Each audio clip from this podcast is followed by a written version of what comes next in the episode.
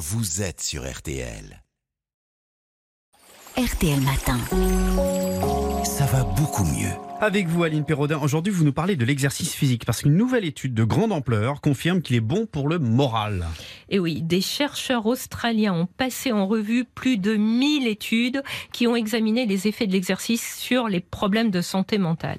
Les scientifiques ont constaté que l'activité physique améliore les symptômes de l'anxiété, de la dépression et de la détresse psychologique. Dans certains cas, bouger serait même plus efficace que les Ah bon? médicaments ou les psychothérapies. Dans quel cas?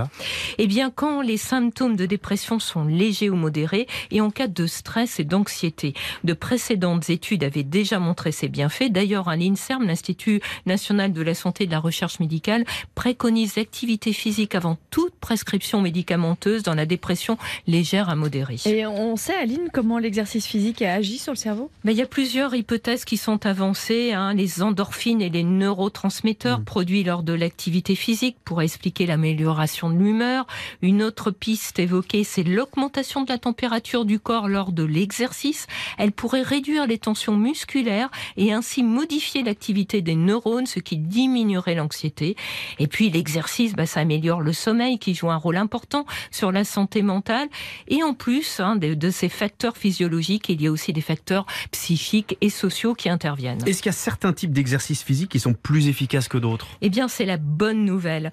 Tous les sports ont un effet positif. Les exercices d'endurance, le renforcement musculaire, comme soulever des poids, le yoga. Donc, pas la peine hein, de se mettre au tennis si on préfère le vélo. Les chercheurs ont remarqué tout de même de petites différences. Le, le yoga et d'autres pratiques corps-esprit semblent plus efficaces contre l'anxiété, tandis que les exercices de résistance ont des effets plus importants sur la dépression. L'étude a également révélé que les exercices d'intensité élevée à modérée étaient plus efficaces que ceux de faible intensité. Une marche donc à vive allure, eh ben, c'est plus profitable qu'un rythme lent. Mmh, D'accord. Et on sait combien de temps faut, faut bouger d'ailleurs pour obtenir ces résultats? Eh bien, au minimum, hein, 2h30 par semaine. Et c'est en faisant de l'exercice pendant 6 à 12 semaines qu'on en tire le maximum d'avantages. Après, bah, ça permet de consolider les effets obtenus. Mais attention, hein, l'activité physique n'est quand même pas la panacée. Ne convient pas aux personnes fortement déprimées qui n'auraient pas l'énergie de suivre un programme sportif. Au contraire, cela pourrait renforcer leur sentiment d'échec, souvent déjà bien présent chez ces personnes. En outre, hein, comme le soulignent les chercheurs, pour être pleinement efficace, ce programme d'activité physique devra être élaboré avec un professionnel de santé afin de ne pas laisser les patients livrés à eux-mêmes.